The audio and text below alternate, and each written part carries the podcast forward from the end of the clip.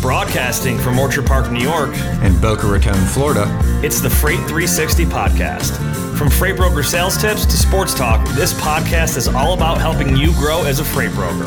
We're your hosts, Nate Cross. And Benjamin Kowalski. Let's talk freight. All right. We're back.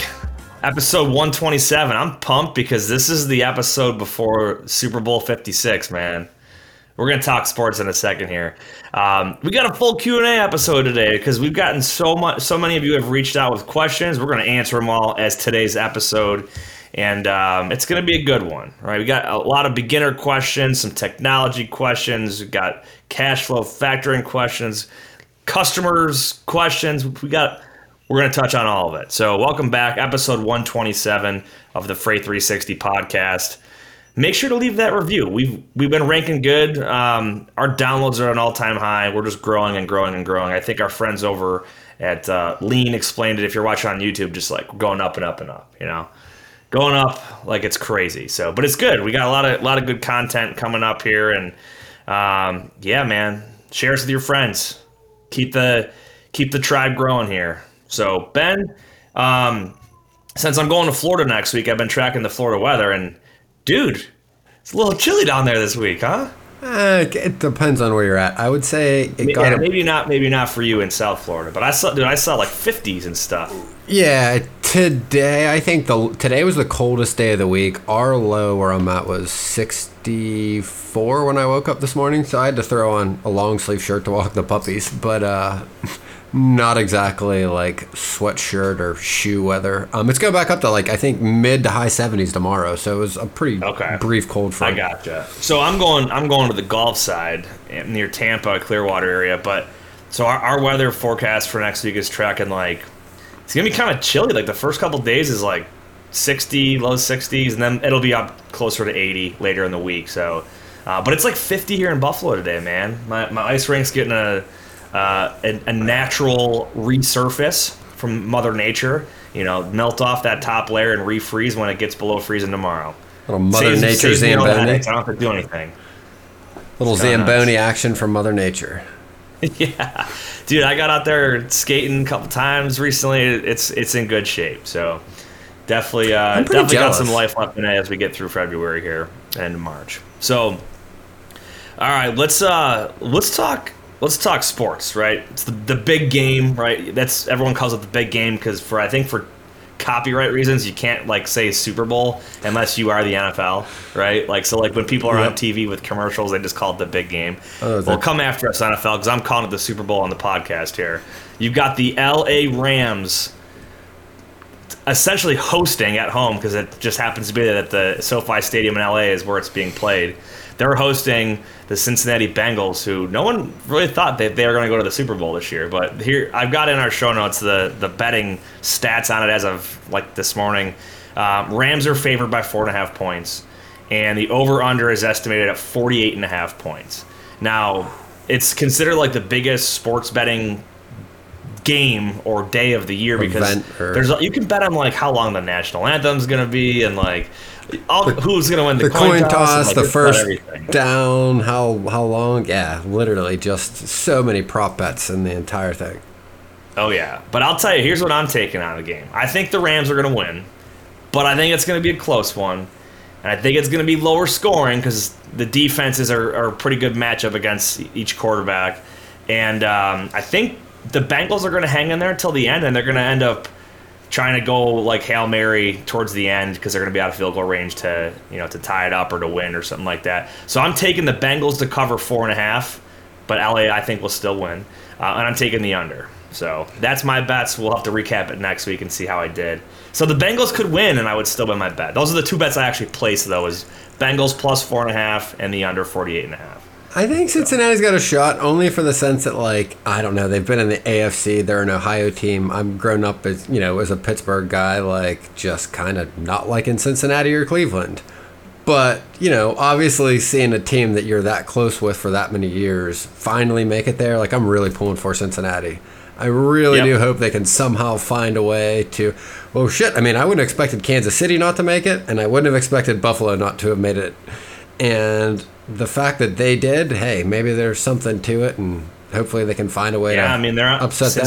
On they're on a hot streak, man. So if, if if there ever was a time for them to take it all, now is the time. So Literally the only time because they've never made it this far. So there was never a time before that. Oh, it's Olympics now too. So Yes. we're in the Olympics. Um, it's so hard to watch because it's they're 13 hours ahead of the East Coast, right? man. So like you download Peacock. I just figured it out last night. they're just getting started off, right? Well, Peacock, I just figured it out last night because most of the stuff I watch is like the first couple days, like men's Dude, I can't hear moguls. your audio at all right now. What? Are you muted? No, I didn't think I My was. audio muted. No, you here. sound fine. Let me look. Uh, my mic looks hot. It's it's Hang on, let spiking if I hot. can hear it. I click on media. It's on my end. My mic's What's going on here, MacBook? Hang on. Your volume just turned down on the uh, app. new Mac user here. Uh, Go to go to your volume. microphone's good, camera's good, speaker. You have a volume on. Did you get your new keyboard yet? There's a volume Oh, button on your keyboard. Yep. So that now I was able to change it to the MacBook speakers, external headphones. Let's try.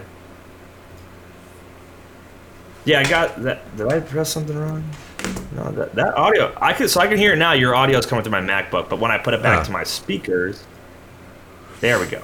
I'm good. All right, let me try that again. So the Olympics is on. It's hard to watch though, 13 hours ahead. What uh, have you been tracking it at all? Well, I just started watching it last night actually because my f- uh, I'm a big Winter Olympics guy over summer. I just love skiing, and that was always my favorite sport. And it's the only time where it's like, excuse me, there's actually like professional skiing where like kind of everybody watches. So like men's moguls, men's big air, men's freestyle, height, half pipe skiing. And the men's moguls was on Saturday, but last night I downloaded Peacock and you can watch all the replays on demand. So as long as you're not following the scores online, it's kind of real time. I'll tell you, I mean, there's a lot of commercials in the app, but it is kind of nice that you could literally just sit down whenever you want, find the event, and then just play it. Yeah, it's so it's it's funny because like the Winter Olympics, I'm with you. I like the winter. I, I mean, I like them both. Um, the Winter Olympics, I feel like there's way less sports, and I love snow sports. So like snowboarding, downhill skiing, stuff like that. I had a buddy that I went to high school with that that competed in um, the was it Vancouver, like back in 2012 maybe or 2010 or whatever in British Columbia, um, in the aerials. Uh, so I've always loved watching stuff like that, and um, dude, the moguls. You watch it in slow motion, and I'm like, how do they not bust their knees?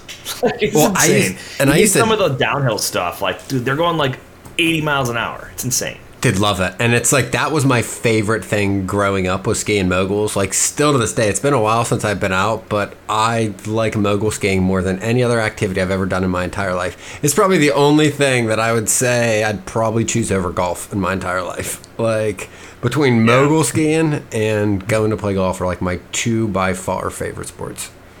Yep. So we'll see how it how it wraps up here. You got some interesting hockey stuff because I think like the definitely the U.S. and maybe it was Canada too, but uh, definitely the U.S. There's no NHL players that are competing in the Olympics, and I believe it's the same for Canada because they both play in the NHL, um, Canadian and U.S. citizens. So it's pretty much like back to 1980 Miracle style, where it's all like college kids and stuff like that, and, and amateurs that are um, that are representing Team USA.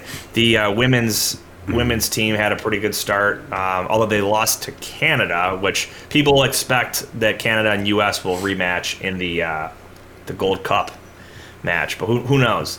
Um, on the golf side, Pebble Beach. Did you watch on Sunday? I didn't.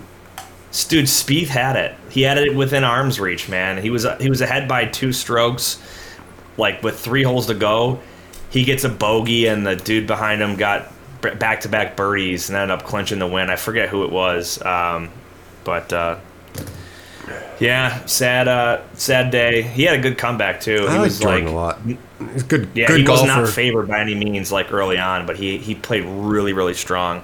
I think on Saturday to get himself towards the uh, the front runner there. But yeah, so that's sports. Um, anything else around? Oh, you know, it's funny. I saw speaking of the Super Bowl, I saw a funny like meme today. it was like a fake report from the NFL from Commissioner Roger Goodell. It was like, um, you know, two years in a row now. Unfortunately, there's a, an unfair home field advantage for a Super Bowl team. Happened with Tampa Bay last year, and it's happening with LA this year. They, they said so. Obviously, it's a joke, but moving forward, we're gonna we're gonna make sure that the Super Bowl is uh, played at a at a stadium where the home team will not be competing, so it's gonna be played Detroit. in Dallas at the AT&T Stadium every single year. I was gonna say Detroit, Dallas, one of the two. Right there, you go. But yeah, good stuff. All right, give us a, a, a shout out to our friends over at DAT Freight and Analytics before we hop into the Q and A session today. Taking the guesswork out of freight with DAT. The DAT Load Board Network is the largest on demand freight marketplace in North America, connecting freight brokers with available capacity on any lane. Grow your business with tools that allow you to find new business partners, and you can quickly qualify and onboard new carriers. And with the industry's leading freight rate data, you can make clear and confident pricing decisions. Check out the show notes for a free month of Trucker's Edge, Express, or DAT Power. That's it, man. That's it. And we're going to talk about some DAT products here in the Q and A. Somebody was asking about quoting and rates and stuff like that. We're gonna we're gonna dig into it. Um, well, cool. Like I said, today is all Q and A. You guys asked, and we're gonna answer. Right? What was like? Was it Radio Shack? That's like, you've got questions, we've got answers, and now they're not in business anymore. The Shack. That's okay. Yep. Oh yeah. Wh- Why did they go down? Was that like just because like Best Buy and you know all the bigger box stores? Even Circuit City went under. They're a big box store. Yeah, I mean, to be honest, uh, well, that and I would say online probably ate away at a lot of their margins. But Radio Shack had that Bezos, monopoly. Man. well, when you needed something back in the day, it was the only place you could go and like actually get and know you were going to get what you needed. I mean, Yep. Oh yeah. competition. And now, thanks to Jeff Bezos and Amazon, everything's online. Dude, did you see? Side note, not to get off track. Do you see the yacht he's building? Yeah, they have to tear down that bridge, and I think it was in the Netherlands, and then rebuild it. Yep. They're going to like dismantle it and put it back up. Hey man, half a billion dollar yacht. Good Hey, for him. The world's richest, richest man. I mean, they have done far crazier things throughout human history for somebody that manages that amount of wealth and that amount of influence. And plus, hey, I mean, I, I mean, correct. what I read was pretty cool, actually. I mean, he's going to pay for the jobs. It's going to create jobs in the city. He's going to reinvest in it. So, I mean, it's in no way like some rich person taking advantage of the system. He's willing to pay to get it done, and people are more than happy to accept payment to help. Yep. What makes the world go it. around? M O N E Y. You're correct. All right. So, first question up is how do I grow my brokerage? Um, pretty vague question here, but you know, a lot of times folks will fill out a form on our website or the contact us form there, and um, they that's all they write is some, something vague. So, but that's a good topic, right? How do you grow your brokerage? Well, we've broken this down. You know, we did like a how to how to grow your uh, book of business in 2021. We did it last year in January, I believe, so just over a year ago. And I think you and I we focused on three main three main ways to, to grow. Right, new customers, growing your existing customers, and I think we talked about like leveraging your carrier network or something like that. Yeah, But- so you can always there's three three ways to grow, right? It's you can go and bring on new customers. The second one is you can penetrate your existing customers, and my mine just blanked. I think those are the main two. I think we, our third our third tip there was to grow the carrier base to Well, it's to allow you yeah, adding new, penetrating what you have, and I mean, I mean, those are the two primary. But I mean, honestly, like you can get more profitable in the lanes you are running. So I guess technically there's a third, and you can grow your book, or not necessarily grow your book, but grow your profit margin within the amount of load you're doing by yes. getting different carriers and finding more efficiencies. So I would say there's yeah, So let's, let's break those down in a nutshell, right? New customers is, is obvious, right? That is prospecting 101. You're you're contacting new shippers that you're not currently working with in the hopes to to add some new shippers to your book of business. And how do you do that? It's cold outreach. It's referrals. It's following that BOL that you've got access to for every load and finding out where is this inbound load shipping out of? Where is this outbound load delivering to? Right? Those are all free leads for you. This could be who do you know in the industry or that, that works in some capacity at a company that ships anything, and how can you get one one degree closer to that shipping department or that traffic manager? That's that's going to be your new customers. existing customers, look at how you've done for them so far and where have you grown capacity? What are some additional lanes that you could start to work on for them? Or maybe more volume in existing lanes? Or do they have a, a mini bid coming up or something like that or a new project that they're, they're going to be working on? That's a great way. You've already got a track record of success or some kind of track record with this company. It's a great way to grow your book of business with that existing customer base. And the third one we mentioned is to grow it by having thicker margins or, or more profitable business overall in your existing mm-hmm. business and that's going to be by developing a carrier base and it could also be on your cu- strengthening your customer relationship and understanding that hey if you need this moved you know right away yes i can get you a carrier but if you can give me um, a couple of days i'm going to go out there and i'm going to go find in the marketplace the best available capacity at, at a good rate and you're going to have less expensive carriers because you're going to be able to identify the ones that it's less empty miles. It's a more desirable location for them. It's possibly a backhaul or whatever the case might be. Those are the three big things in my eyes. Um, what do you What do you think? You got anything else on that? Yeah. So to go in a little bit deeper is one I think, and I, I just happen to have two clients I was working on this very issue with over the past two days. One of which is we really take for granted in brokerage the amount of time it takes to do a task for instance, like if you build a load and then you jump back to something else, then jump to something else, then build the next load, right? Very few times does somebody sit and think like, did that take me three and a half minutes or did that take me five and a half minutes, right? And I'll give you an example of my own book of business, right? So on any given day, like the way our loads come in, we might be building like 60, 70 loads at a time, right? And then maybe not for 12 hours and maybe get 40, then 30, right? Now, we've literally timed this. How long does it take you to do it when you do them individually? Now, it would take between four and five and a half minutes to enter all the information in. We found that when you batch them all together and you do it one after another, you can do them in about 40% less time, right? And here's the thing, right? People go like, "Oh, I just never have enough time. There's no way I'm going to get to it. There's too many things to do," right? But this is just like a real concrete example of where you can get more time, right? So on average, I mean, if you're building 70 loads and it takes you three extra minutes or you know almost twice as long to do them and then do something else and then jump back and build it then to answer a call then to come back then to check an email right 70 times six minutes is 230 minutes right what's 230 divided by six like it's almost three hours and 40 minutes give or take i'm guessing right like, not that I'm good You're with public blowing math. my head up with your math right now, but, but I'm, I'm, but I'm give following. or take, right? So 70 loads, if it takes you five minutes, right, it takes you five times that amount, right? Now, if you yep. can get that down even two minutes per transaction, right, like you're saving like almost an hour and a half a day, right? Now, think what you could do if somebody gifted you an extra hour a day. You're probably not you're probably telling yourself you can't grow your book because you can't prospect because you can't get time to generate leads because you can't get on the phone because you're doing all these other things.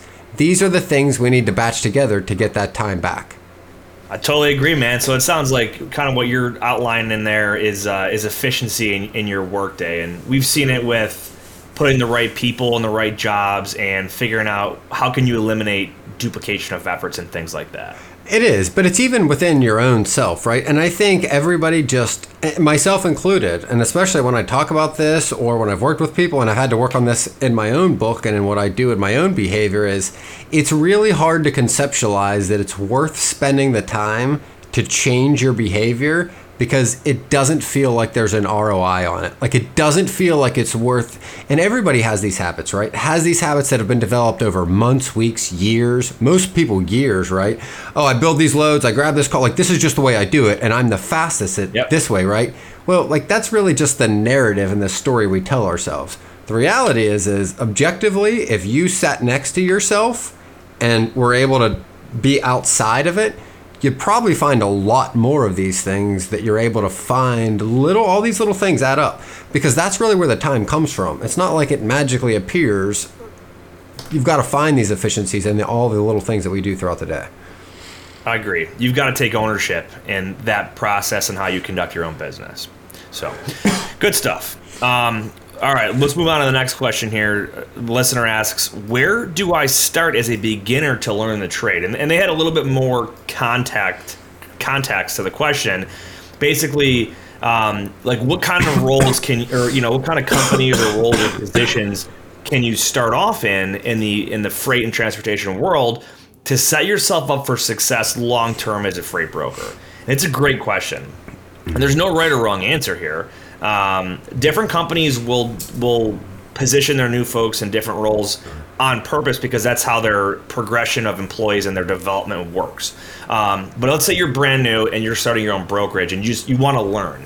Um, I always I love the idea of someone going and either mentoring or shadowing uh, or I should say, being mentored by, or shadowing, or taking a, a part-time job, or just a, a entry-level job at a brokerage, to just to be exposed to it and learn what they like, what they don't like, or if they figure out if they like it at all, and they kind of get some exposure. Um, specifically, operations side is a really, really good place to start because you're going to learn exactly what you're dealing with on the front lines that's affecting your customers um, I guess, access to capacity in the marketplace, right? If you're out there literally trying to get loads covered and check calling drivers, and you understand what the drivers are dealing with, what, what they what they want, what they don't want, um, just what their what their overall job consists of, and how it is for them, you're going to be a much better broker and customer facing um, account manager to your to your shipping customers. That's my opinion.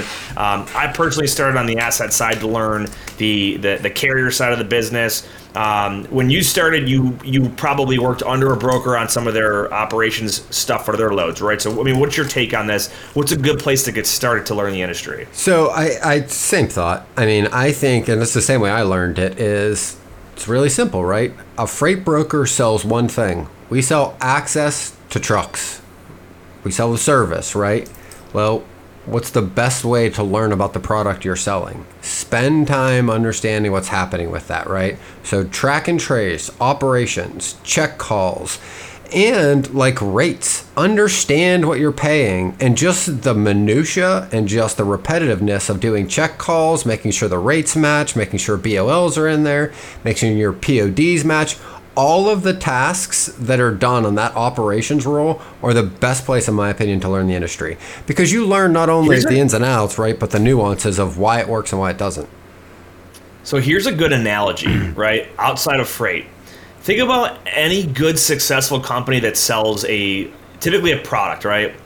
Um, here's what came to my mind: if you go to a Ford dealership, what are the employ the sales reps there driving? Fords. They know the product I remember when I used to go to American Eagle to buy clothes like in high school, they all had to wear American Eagle clothes, right? They had to literally mm-hmm. represent the product that they were selling at the cash register.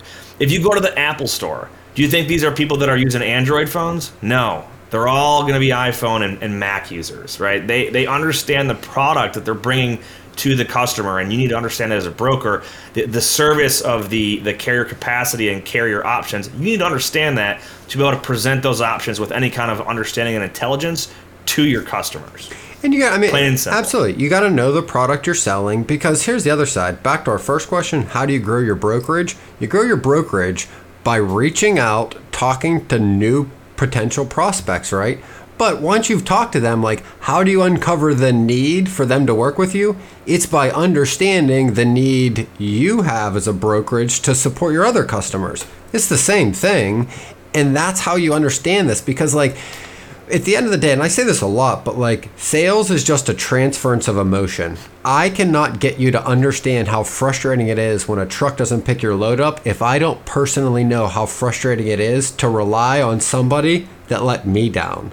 And when I can convey that to you, it's way more likely I'm going to get you to understand where I'm coming from and to get you to understand that I care about it as much as you do. Yep. Absolutely. Okay. That's a good uh it's a good setup to our next question of how do I get customers? Right? So you do a lot of coaching with prospecting and lead generation and things of that nature. Um, so getting customers is a it's a vague question, right? We we have plenty of content and episodes that talk about lead generation sources, right? You can use ZoomInfo, Googling, Chambers of Commerce, Reference USA, referrals, right? You could all kinds of stuff, and we talk about having a niche. Um, the customer acquisition acquisition process, though, talk to me through that from a high level view. Let's say you've generated your leads what is that process to convert a lead into a customer? What does that look like? It, it looks like speaking with them between eight and a dozen times, right?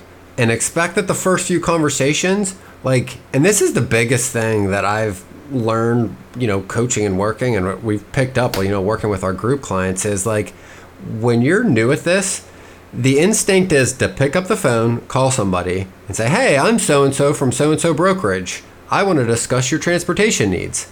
And then they wait for the prospect, the shipper, to just tell them their needs and then to just tell them, you know, what they need help with and then to direct the conversation. So I would say the biggest thing for people that are new starting out on this is you've got to expect to direct this call. You're the one steering the ship. You cannot reach out to somebody and tried to solicit business without you being able to steer this conversation. So, the biggest thing I could say of how you should go get more customers when you're actually on the phone is have a list of the questions that are commonly asked in this part of the conversation. How many truckloads do you ship a week? How many truckloads do you ship a day? Is this your busy season? When is your busy season? Do you ship full truckload? How many other people are over there doing the same job as you? When do you get your loads? When do they need to go out, yep. right? And having a list of these prepared, ready, right above your phone so you're not struggling to find the questions you need to really direct the conversation. They're your ammunition. So I want to, um, and I'm going to throw a link in the episode notes in the YouTube description box for this. But I, I came across a video. It got it popped up in like my recommended thing the other day, and it was it was titled. I got it pulled up on another monitor. Cold calling shippers. It's got like almost fifty thousand views, and it's by a guy with the that handle Freight Agent. I think his name is Orlando. I don't know if you've ever seen this. He sets up a camera and just records himself dialing for like 15 minutes, and I will tell you that um, great to watch if you're brand new and you want to understand the rhythm of cold calling and the rejection. What I I almost wish I could have this guy on the show and be like to coach him on what he was doing, what he could have worked on better because he did exactly what we tell you not to do, which is, hey, I'm so and so over at ABC Logistics was looking to get set up with you. And I listened to a few of his calls and his dials, and every single time he was told no. Although really? I did, I, there was, there was not a way. He had a different approach. Wait, so there he had a different approach on one of them, and he actually had, he got like an LTL load to work okay. on. But it was all we're not we're not adding anybody, or we're all customer routed, or sure email me your information, but we don't have anything for the next couple months. Like you know what I mean? Yeah. It's interesting though. It is, and I mean, hey, kudos to you know him for putting himself out there and to make these calls and to put this content out there. For sure. Here's, yeah. here's what I would say, and it's not a knock and it's not a criticism to anybody out there that is doing that because I am certain, beyond a believable doubt, we have somebody listen to this that has a huge customer they got by doing this. But what I'm the reason I don't advocate it, we don't advocate it or talk a lot about it is the fact that like this is what the majority of people are doing, right? So, like, when you know literally tens of thousands of people every day are calling shippers and doing this, it's just much less likely for you to be able to kind of like differentiate yourself really from the other people. Stick your head above the others, right? Because from their point of view, answering the phone, like, they don't really have any reason to pick one over the next if so many people tend to say the same thing. So the reason we advocate yep. like having a reason you're calling that should be unique to your brokerage, or maybe even you, the broker, or maybe even just your book of business, is that you're way more likely to differentiate yourself from the other people that person heard call them that, that morning, an hour before, the day before, 20 times yesterday. It all depends on the size of the shipper. yep, you're correct. My biggest takeaway, and this goes for any sales role in any industry, you've got to be unique. You've got to find what is what is good and special about your personality and your approach, what's likable and magnetic about you that people will want to listen to you, want to have a conversation with you, and they want to do business with you. And that a lot of that comes down to personality. And I've mentioned it before. The the brokers in um, in the company that I work for, uh, I I have a great rapport, a great relationship with them because we get along. It's a personality thing, and to me, that's more important than anything else. And here's something interesting, right? And I've been researching a lot on this, on how this actually occurs, so that we can, you know, teach more of it, right? Like psychologically, and it's very similar to what happens in social media.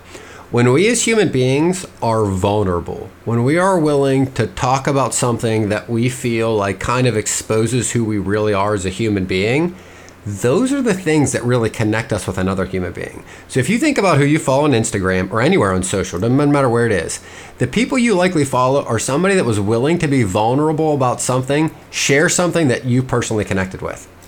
And Yep. in our world, you know, shipping and prospecting, it sounds kind of fluffy. Like, well, what am I going to do? Like, just share random weird things with a shipper? And That's not what we're advocating. But what I will say is, here's where it really happens. And I can tell you from personal experience where my relationships have really kind of grown from these scenarios. It's when something goes wrong.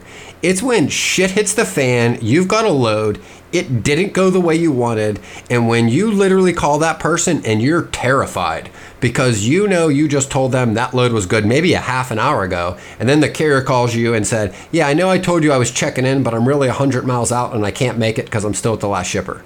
Like one of those situations why those tend to be like endearing or super beneficial to your relationship is because that's when we've got to be vulnerable as a human being. We have to be willing to tell this person we barely know, we've spoken to maybe what, two, three times? Call them and say, honestly, like the people that I told you I was responsible for, that I vetted, that I said you could rely on, did not come through. And I let you down as a result of it. But you know what I'm going to do? I'm going to go and get you somebody else, and I'm willing to do whatever it takes, and I'm willing to tell you up front so that you can look for other options as soon as I found out about it. That is the vulnerability that happens once you have a load or two moving, and that's what really skyrockets the relationship from just another broker to they can trust you now. And they can trust you Yep. because you're willing to be honest with things other people weren't. Integrity, man. You need to have your integrity and your cell phone. If you lose either one, You're screwed. You're done. That's it. All right, next question is on technology. Which TMS should I use? People ask this a lot. Here's the deal there are a bunch of TMS platforms out there. We have not used all of them. We've used a bunch, we've demoed a bunch, we've we're, we endorse a couple of them, and we'll talk about those. The other day, if you're looking for a TMS, check out a bunch of them and find out what you like and what functionally works well for your business. Because just like we talked about cars before, right? There's Ford, there's Chevy, there's Lincoln, there's Kia, there's Hyundai, right? Like not only one of them is going to be good, right? Although there was like a recall for like half a million cars the other day that'll start on fire. Um, but there's a lot of options out there, and a lot of it will come down to preference and what you personally like, what it has to offer. So the two that we personally endorse are Ascend TMS and Rose Rocket TMS. You can check out a link in our episode notes or description box for the affiliate section of our website, and you'll see links in there um, that you'll get, you know, a free month or the best price, whatever the case is. We've vetted these out. We've checked them out. They're really cool. Those they both have the free um, trial version too, or the paid version as well, and really cool cloud-based. Um, I'm a fan of that. I, I like being able to access from anywhere and not have to worry about it being on just one computer. That's that's always a nice thing. So check them out. Think about what tools do you want. Like for example, do you want something that is visually appealing or mo- more robust in its functionality? Like for example, McLeod, not very visually appealing, but it's got a million tools. Ascend and Rose Rocket have some pretty good functionality, and they have a great user interface. Um, and they're, but they're more so designed for that small to mid-sized broker. So you- you're not going to have every single tool or option that a million dollar customized TMS for your company is going to have. Here's the- here's the other thing I- Check out a bunch of them, demo them, see what you like. That's what I think. Here's what I would You can always switch. I would add to that is that like just like vehicles, what what you might have what might have worked for you last year or the last time you shopped might not be the right program for you now, right? Things change, your customers change, your needs change. So think about the tasks that you do the most, like literally the most volume of tasks. And when you're vetting these, see which one of those have your top 2 or 3 priorities that really work the way you want. Because not everybody's doing the same thing, right? Like Maybe you're doing 5% drayage and mostly full truckload. Maybe you're doing a lot of LTL. Maybe you do a lot of load volume and low margin. Like, there are going to be different nuances that are important to you based on your customers. So, like, make a list before you start vetting them of the tasks that you do the most and the ones you want to be able to expedite. Like, just get done faster. Because at the end of the day, that's all a TMS is it's a tool to make you more efficient Yeah. and effective. I will say Tim from Ascend. I, I see a lot of his stuff on LinkedIn. Dude, they're adding so much stuff to Ascend, and like it's just all inclusive if you have a if you have an account with them. Like they have a new LTL rater that's free in there. It's direct pricing with L, all the big LTL companies, um, free tracking stuff like that. Really neat. So yeah, check a bunch of those out. Um, all right, next factoring companies. What factoring company should I use as a new broker? Well, to be honest you're not going to have a lot of options as a brand new broker. Um, a lot of these companies they won't touch you unless you've got a few months under your belt already, because they want to know that you're actually going to be um, good for you know a good business option for them. So the same way you have to hustle and grind to get your first customers, you're going to probably have to hustle and grind and build relationships with someone at a factoring company to allow you to use them from the beginning. Um, I don't. We don't like, for Axle. example, like Travis and yeah. Axle. Um, he he's honest with us about, hey, I'll take on smaller brokers, which some companies won't, but like a lot of other companies, they don't prefer a brand new out of the gate broker that has no experience and no idea what they're doing. So it's a tough. But one. it's a decent option. So I mean, if you're in our if you're in our Facebook group, Freight Brokers and Carriers Network, Travis Hodges, H O D G E S, at Axle, A X L E. If you just throw him in any of the questions, or even if you just tag him in there, he'll answer any of your questions about whether or not you'd be a good fit because he's been really great with, like Nate said, a lot of our newer brokers and people like just starting out into the industry. Yep, absolutely. Um, yeah, but don't expect like a Triumph Capital yeah. or anything like that to want to take you on when you're brand new. So. Well, and here's All some right. numbers too. If people um, are wondering where that benchmark is, like Triumph, when we had Mac on the show last year, was like 50k a month gross sales, right? Yep. So if you're doing 50,000 a month yep. in sales, like that's kind of the benchmark they feel like. And to be honest, from their point of view, like Nate said, like there's got to be enough, like you know, juice in it for them. They got to make sure that one, you do enough load volume for it to be worth them to process it, and two, you're likely to stay in business if they are going to start working with you. Yep. That's it. All right. Next, can I move LTL and full truckload under different authorities? Um, interesting question. And here is my answer. If you're an independent agent, you can 100% be an agent with a company that you do your full truckload with and maybe a different brokerage for your LTL. And in that scenario, yes, you are moving full truckload and LTL under two different authorities. Um, you could be a freight broker that does full truckload that has a co-broker agreement in place to do your LTL. Yes, that absolutely could happen. The, here's the big thing: is you are not as a as a freight as an employer an agent of a brokerage. You are not. There's not like an exclusivity thing from the FMCSA on your you know which MC you're representing. Think about dispatchers, right? They represent multiple carrier MCs. Um, you just have to make it very transparent to your customer because that invoice is going to come from whatever company is the you know whoever's authority it is, right? So if you're with ABC brokerage for your LTL and XYZ for your full truckload, your customer's going to get two different invoices if they're mo- moving both through you. Um, I don't really see the benefit. It gets messy. I prefer to keep it all under one roof if you can, for simplicity but there's no legal restriction on it. If that makes why sense. would you? I can't really even think of a reason that there's liability that I would want to have like severed from the other. I don't even. So um, the big one is the one I mentioned with LTL, with like um, so like a company like Priority One or GlobalTranz. Mm-hmm. They have massive buying power and purchase power and all that, so they get really steep discounted rates through XPO and Estes and you know, YRC and all these LTL carriers. So for that reason, that's their that's their specialty is LTL. You can get really competitive LTL pricing if you're brokering with them or under their authority. But why would you? But you need... they may lack in their or their full truckload side. Like I've talked to agents that have been told at GlobalTranz, um, you can do all your LTL. It's going to be great, but you're going to get a lesser commission percentage on your full truckload, and we're gonna we're gonna move all of it for you on our operations side. So it's like, whoa. So I'm gonna do good on LTL, but your truckload side isn't as competitive. Or there's companies that they're really strong on the truckload side, but their LTL rates aren't that great. So if you've got a lot of LTL, you may you may want to try and push under two different companies. Does that make sense? It does. I just mean like if I'm a brokerage owner, why would I want to start another MC to just separate FTL from LTL? So if you're a brokerage owner, it's a different story.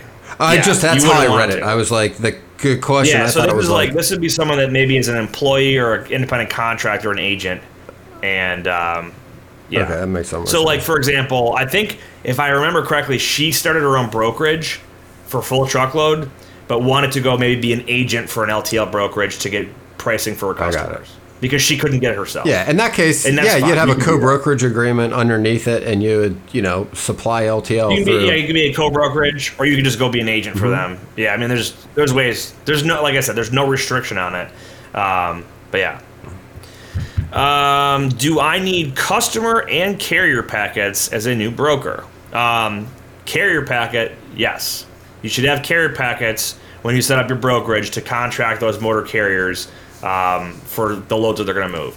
Customer contracts, the customer is going to usually tell you what you have to sign or agree to for them.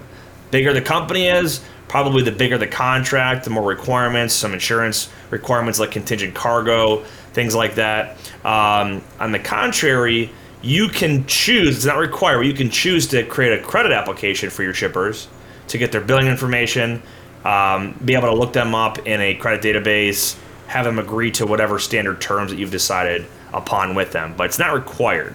But you should have a you should have a carrier packet, yes. yeah, and to be honest, You got any other contract stuff to add in there? No, I mean most of the stuff. Same thing you said. You know, shippers are usually going to come from them. You're going to redline them. You're going to go through what you want to agree to and not. So those are usually like, per, like very situational. My my you know suggestion is you should just set up something like my carrier packets. That's you know what the brokerage I work at uses. I mean we don't have any you know rev share with them, but it's not that expensive and it saves a ton of time because you onboard a lot of carriers when you're early on in your brokerage career because you're just doing a lot of spot loads and there's just you don't have Yep. very many to begin with. That's how you start. My carrier packets and RMIS are probably the two most commonly used carrier tools like that.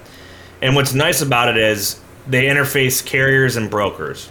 A lot of carriers are already in their system. So if you go to add a new carrier, all they have to do is uh, you send them a link and they just log in with their login and it's going to supply all their information to you. So good stuff. Um, last question here of our all Q and A episode is: What tools can I use to run quotes and rates? So there's a lot. Um, I mentioned DAT earlier. I'm a big fan of RateView. Um, I use it myself. RateView gives you usually like a three or seven day average, depending on how much data they have. Um, Truckstop has RateMate. FreightWaves has Sonar. It's really, really intuitive. We actually just bought Sonar for my company. Um, it's a, it's expensive, but it's really, really cool for um, big level analytics if you've got the volume to support its uh, its cost. Your TMS, if you work at a bigger company, probably has a ton of its own data, which is extremely valuable. The most valuable, in my Um, opinion. Like, I do care what the market is all the time, but I usually care more, and it's just opinion, about what I paid last week. If somebody in my organization that I know negotiated a lane, the first thing I always did, especially when I worked at a larger brokerage, was call that broker. Hey, how did you negotiate that lane? Did you find a truck that needed a backhaul, or was that a front haul rate? And then once you determine what the which one of the situations they were in, then you've got the context. You can ask them like, "Hey, do you run this load every week?" "Yeah, my customer runs it every week." "Okay. Do you guys typically find carriers?" Yep. Like you can find out so much information from your colleagues. The next place I'm looking as is, you know, same ones you mentioned. And here's another thing too, outside of technology. You could pick up the phone and call a carrier and get a live rate from them. And here's what's cool. So Kevin Hill sent you and I over kind of like their demo for their upgraded version of is it carrier lists, right? Is that what it's called? Dude, it's pretty sweet. I was playing around there this morning, um, and I know they have like a monthly subscription for it, depending on your size, and they have like different. He's got different tiers. Check out carrier packets. Is there? Oh, sorry, carrier lists. Um, the thing is, is it carrierlist.com? Or, Yeah, we should throw a link up in the Um, show notes, but it's a great product because it's a really great avenue to find more carriers, especially if you're, you know, new in the industry and you're just Yep. starting to get on your feet. carrierlists.com. Yeah, it's pretty sweet. You can go through and search like um, you just type a lane in there and your equipment, and you can get as specific as you want, and it'll spit out all the carriers that match capacity in that lane based on their profile and what they've identified. And Kevin's done a great job with that product over the years, and it's it's pretty sweet now. Um, so yeah, that's uh that's that's good stuff. So I want to add in on the, on the rating and the quoting part. These tools, what I think is really important to understand is where does the data come from, and how is the data supplied to you, and what does it include or exclude. So, um, for example, DAT, and I actually saw a a guy in a one of a posts. I think it was on our Facebook group. Get in detail on it, or maybe it was in LinkedIn. Um, he knew the exacts on it. It was like they omit the Top upper five. and lower. I think it's fifteen. Is it fifteen percent or is it five? out of D? I mean, you know what Hans told us. I think they told us it was Five. percent, but this guy was saying I, I thought he maybe I read it wrong, but they omit a a obviously a certain percentage of the high and low to make sure that you're excluding the brokers that overpaid and underpaid um, for whatever reason. It could be because it was critical customer shipment, or it was a carrier that wanted to get somewhere, or they were just you know not intelligent enough to price it properly. So it gets rid of those outliers and it gives you good data. And it's uh, it's these are actual loads that have been moved they have true data on, and I think it's as recently as three days.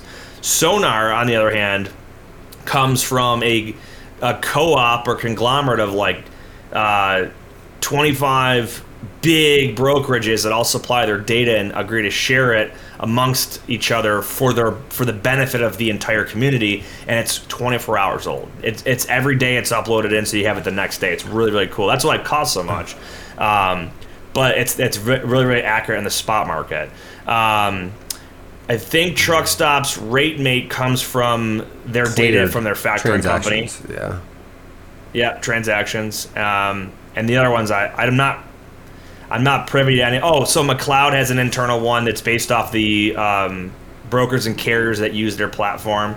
Um, so yeah, just uh, it's, it's important to understand where the data comes from, what it includes, what it excludes, and how does it, you know, how does it translate to you, and what can you take out? Here's of it. the biggest- like just like TMSs, take demos of these rating tools.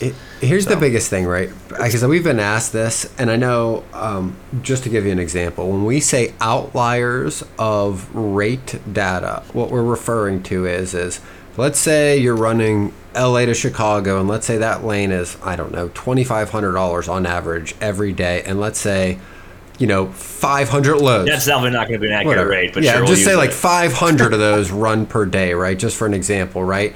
So let's say it's Friday and it's four o'clock, and one shipper didn't get a load out they didn't know was going to be ready, and all of a sudden they need to get this shipped to their customer by Sunday, and if it doesn't make it out by five o'clock, the load spoils, right? And they call their broker and they go, "I will pay whatever it costs." Pay five thousand dollars, pay six thousand dollars. The load, if it spoils, costs me way more money than no matter what it costs to move us open checkbook load, right? That's why these companies exclude those transactions because that really doesn't tell you anything about the market. It tells you more about what that individual shipper was willing to do with that one individual load. So if the averages are all around 2500 and somebody's willing to pay 5 grand because they have some outside circumstance, they don't want that to skew the data in one direction or the other. So like that's Same with the cheaper Yes. ones. You might have a carrier that's desperate for a backhaul and offers to take that For- load for next to nothing. It could be a partial shipment that was tracked improperly Mm-hmm. or input improperly, so it showed up as a full truckload. There's reasons that they exclude. And that's that a big data. one. Probably partial loads probably get booked through their system very much the same way full truckloads are. And if you're moving one pallet, you're certainly not paying for the whole, you know, truck. The whole truck. Yeah. We should do an episode on partials. It's a good idea. That's a, that's a good topic. So, well, good stuff, man. That's that's that's it for our questions today. We had eight of them, so keep them coming. And every now and then we'll do one of these full full Q and A sessions. And um, I don't think we've skipped anyone's question yet. We've answered everybody, whether it's through email or on the show, and we'll do that until we run out of uh, bandwidth to do so. But You got any? Um, what is your prediction for the Super Bowl? I guess we kind of, you know, skipped over your side of it. What do you think? I think? I'm going to go with Cincinnati. Rams, Bengals. You said the Bengals. You're going. I'm going to go for Cincinnati. I'm going to go with Cincinnati to win by a field goal by three. Or something I low, two or three man. points. If that happens, I, I definitely will win my my bet because I got them to lose by to either win or lose by four or less. So I hope it's just this dig it, weird. I hope there's some weird thing at the end where there's like some odd scoring. I like Super Bowls that kind of throw the numbers out where like somebody makes you know an extra point, somebody misses an extra point, and then somebody goes for two, and then it ends up being some weirdly scored game.